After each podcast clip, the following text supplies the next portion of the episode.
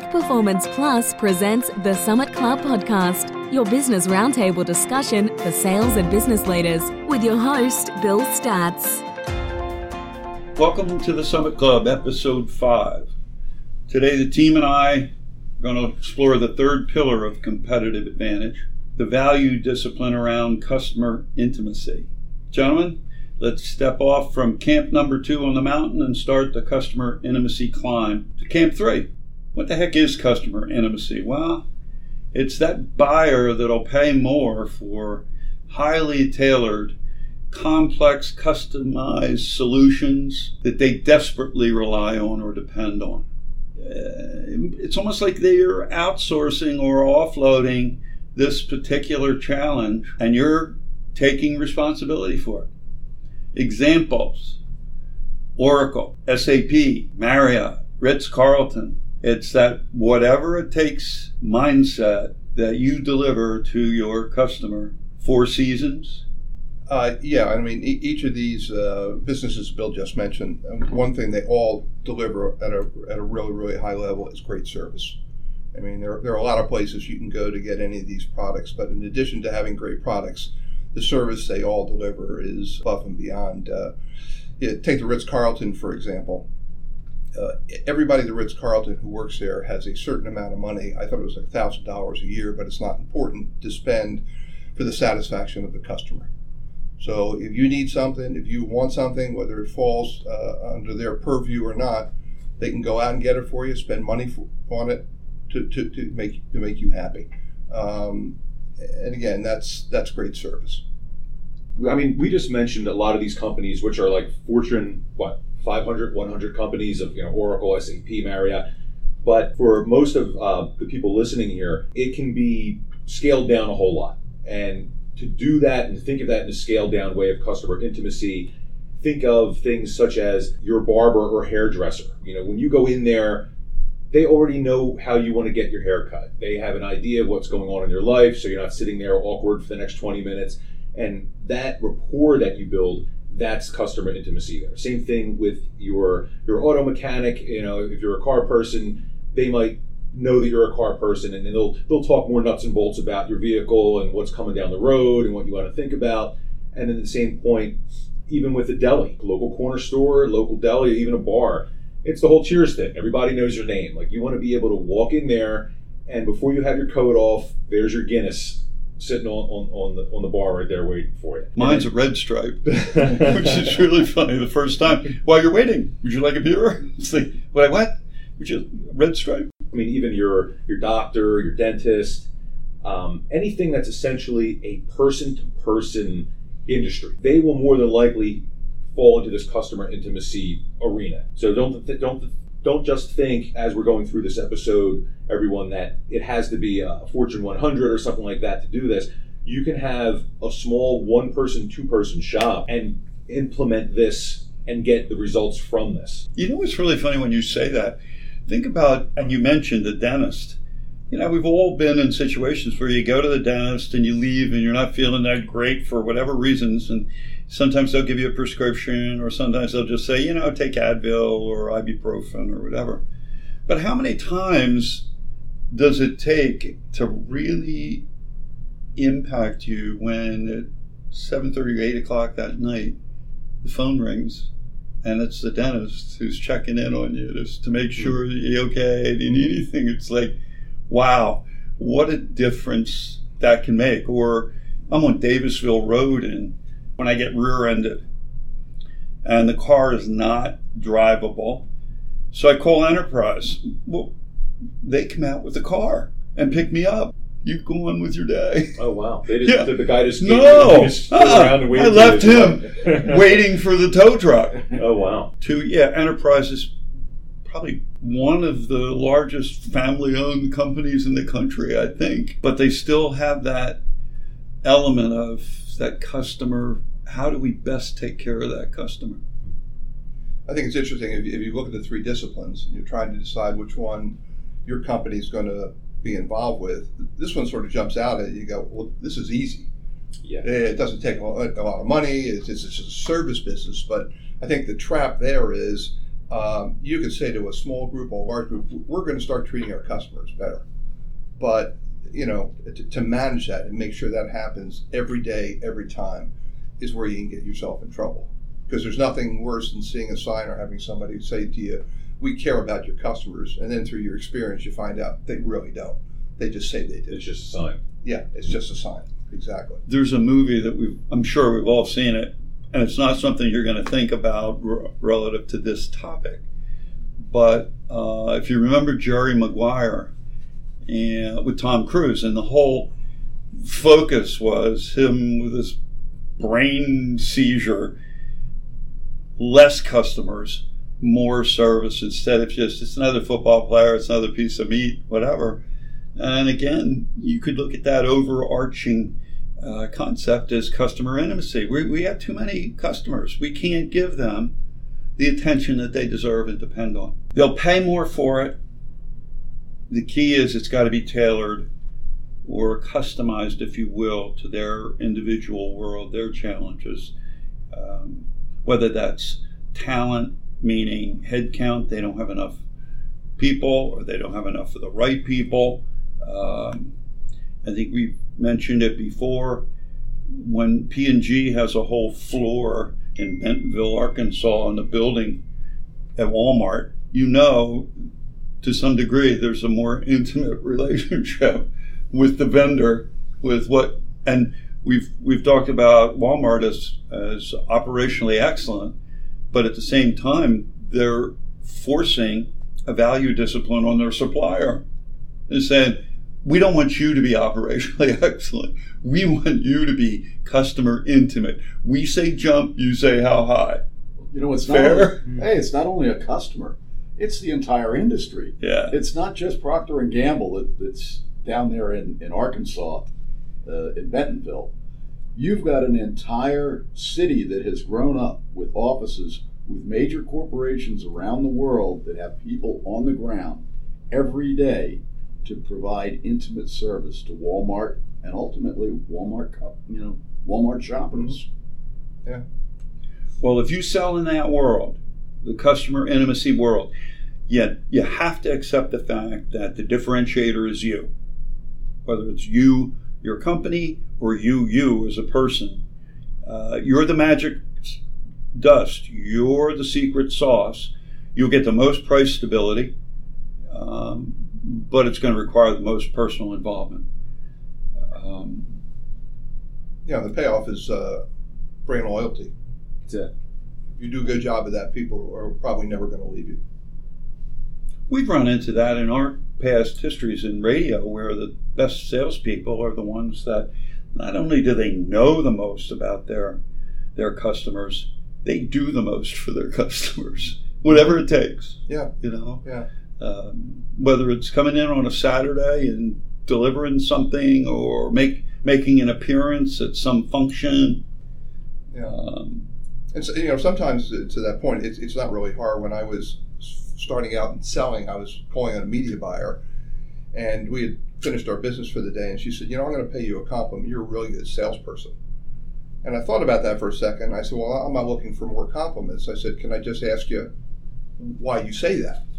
And she said, "Well, yeah." I said, "If, if I call you, you always call me back the same day." And I went, "Okay." And if I need something, you always get it to me when I need it. And if there's a reason that you don't think you can, you'll call me and ask me, is it okay if it, it takes a little longer? So you would think everybody does that, but everybody doesn't do that. So sometimes it's just really simplistic things and being considerate of the person you're, you're dealing with and following through. Uh, that's going to separate you from everyone, everyone else. it's funny with uh, personal experiences. When's the last time your insurance person called you to find out if you had all the coverage or did you have too much coverage or whatever?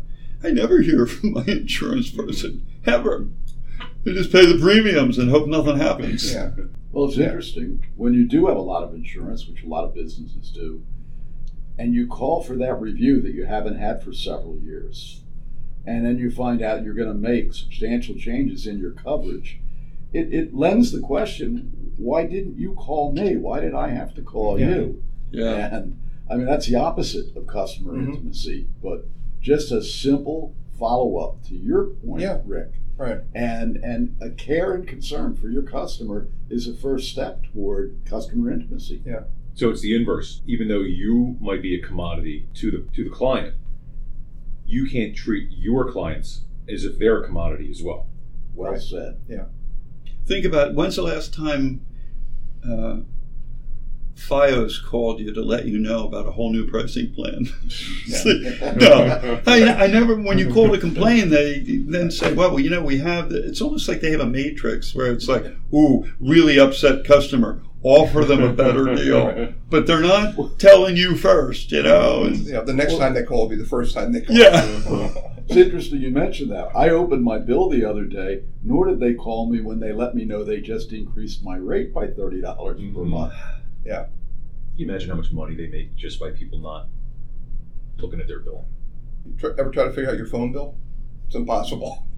it is impossible. It's, It's impossible. so many pages of I don't Yeah. know what. Right. You can spend most of the rest of your life trying to figure it out, and I think that's calculated. So if Yeah. we were uh, the video, one of the videos that the, the team was watching, and it's like figure out what you're not. Whew. Well, we could come up with a real big list of what these people aren't. You know, they're not this, they're not that. I don't know what that leaves. You know what they are? They're a monopoly. they do whatever they want. So unless you're a monopoly in your marketplace, read and heed. Think about what we're going over in these uh, se- this series regarding value discipline.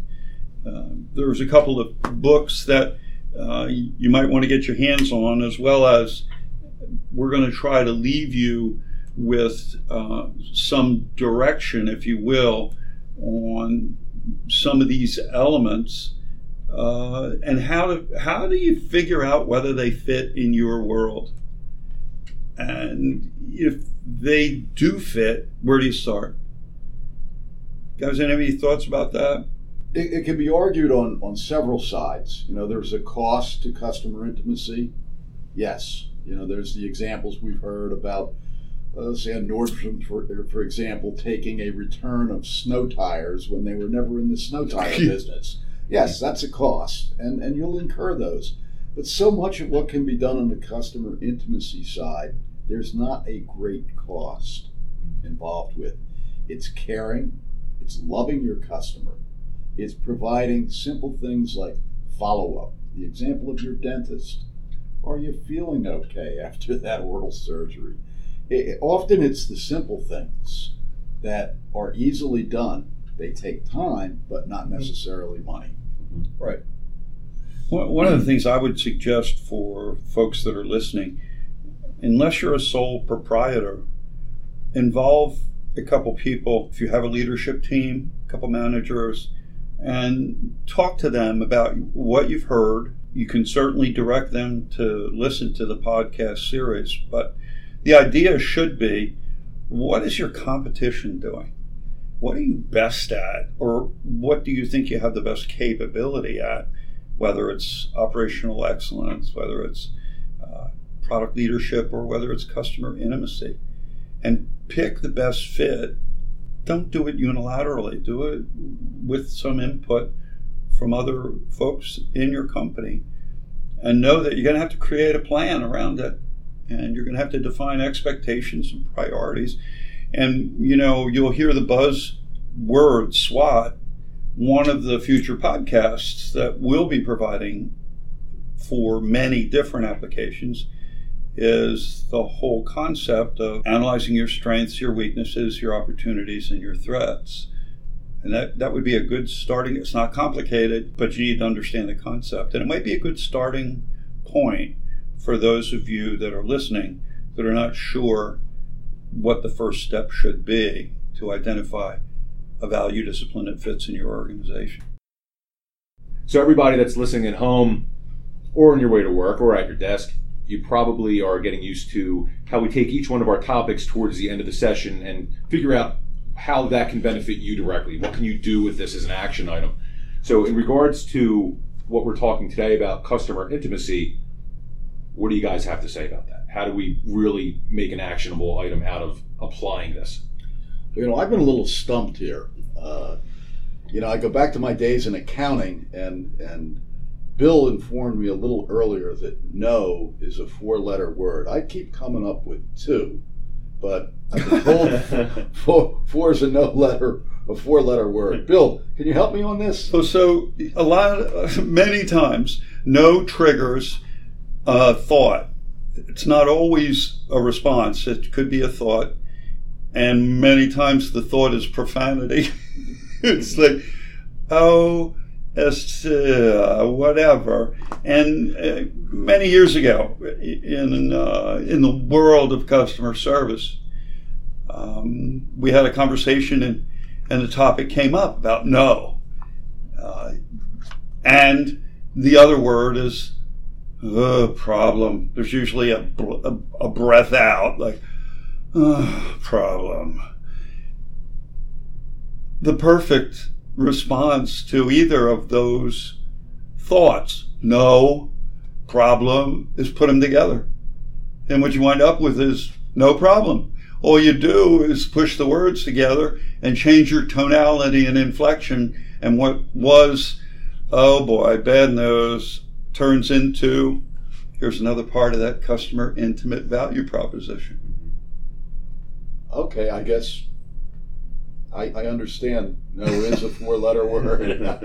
well, it's funny too because you know you, everything's not about the analytics. You know, we have baseball, all sports now are, are consumed with analytics, but if you're trying to figure out how you could encourage or grow your culture to be more customer oriented. Have a cookbook, have a recipe where you're challenging your people to use the right words so many times a week. Find a spot, find a spot to change no or a problem into no problem, no worries, we can do it. Um, I think also, even if for some reason you know you're not going to be able to give the customer what, what he or she wants, if you just say rather than going no on the spot, you know, let me go back and take a look at it and give it some thought and see if we can come up with something. Uh, if you then come back, I think, and, and explain to them why it can't be done, they're going to be a little bit, they may not like it, but they're going to be more accepting than you just saying on the spot, no. And in an effort to preserve customer intimacy, you could always blame it on your boss. I'm going to check it out and come back and go, I really would love to do it, but my boss says I can't get him or her. So, with that being said, anything else left on the table? I think we talked. We haven't talked about anticipation. We mentioned, uh, you know, anticipating needs and, and, and having, you know, ready solutions for situations that are going to come up in, in the, the whole process is important to customer intimacy as well. Yeah, I mean, a lot of times you'll find this at your dentist or even at your doctor. A lot of times it's more medical where it rings true, where you'll meet with your doctor about whatever your checkup, and your doctor will say, Well, you're doing okay, but you might want to do X, Y, and Z, or else you're going to have this coming down the pike. It's, it's, it's probably not the best example, but a customer intimacy of in your specific line of work, you say, okay, client, you're doing X, Y, and Z right now, but you might want to think about this, which could be priming your business for the sale to that client. So you're thinking in their best interest, but at the same time, you are making a sale. You know what's funny? Having the thought, we have folks in an audience that hopefully are out there listening, like we are listening to each other. And it's not so much you'll hear something that we say and you're going to go, wow, I'm going to do that, as much as it is to get you thinking. And there might be a jump off from something we say to even a better thought. And the example that I'm in my own head thinking when we're talking about, John says, anticipation. Well, how about you saying, giving your customer a referral or an introduction to a service or a resource that you don't even do? But all of a sudden now, not only it's like more of a complicated action than an uh, anticipation, but it's providing credibility and options customers talking about some issue. Could be a pet, it could be whatever. And you have a great vet, or they're talking about their car and this. You can offer referrals, introductions, power sources that really aren't directly involved with the business that you're conducting. But again, it makes that personal and what we think about you got to love your customers and whatever that means yeah, sometimes i think it's and it may not always be practical you know uh, you can sit around and brainstorm okay we, we should do this for our customers ask them ask them if that would have value or ask them what kinds of things i can't tell you that i may or may not be able to do it but if there's something else i could do to make your business easier what might that be and if you could then give them what they're asking for it's a great point because how many businesses do a good job of surveying their customers? And I'm not suggesting it has to be some highly mechanized, computerized thing. It could be taking them out to lunch and saying, Tell me how we're doing. Yeah. And what else can we do for you? yeah. Yeah. Uh, simple, but yeah. not always easy because it's going to take time. And, right. Well, you, look, I think you just get credit whether you can fulfill it or not, just because you ask. Absolutely. Because it, what it says is, okay, these people care about me. You guys have heard me talk about clients that I've had that only survey customers that love them. It's like, mm-hmm. what kind of survey is that? Right. You're only asking people that you know are going to give you high marks. It's like you're not going to learn anything that way. Right. Yeah, you're going to learn more, and I think anybody listening can agree with just life it, itself. Like you're you don't grow unless you fall off that bike. You bet. Mm-hmm. Yeah, you teach when you win, and you learn when you lose. Mm-hmm. So, uh, with that being said, if you want to learn more about the concept of um, value discipline and competitive advantage, there's a couple books that you might want to check out. One is called The Discipline of Market Leaders and it's by Michael Treacy, T R E A C Y, and Fred Wiersema, W I E R S E M A. And the other one's called Customer Intimacy by Fred Wiersema, the same fella, W I E R S E M A. Um, they're both really good books, and again, it could be a significant piece of your business library. So, again, speaking of intimacy, if you're listening and you want to get more intimate with the Summit Club and our podcast, make sure you click that subscribe button and leave us a message, send us a, an email, let us know, give us feedback. And if we use uh, something that you provided to us, you'll get a Summit Club t shirt.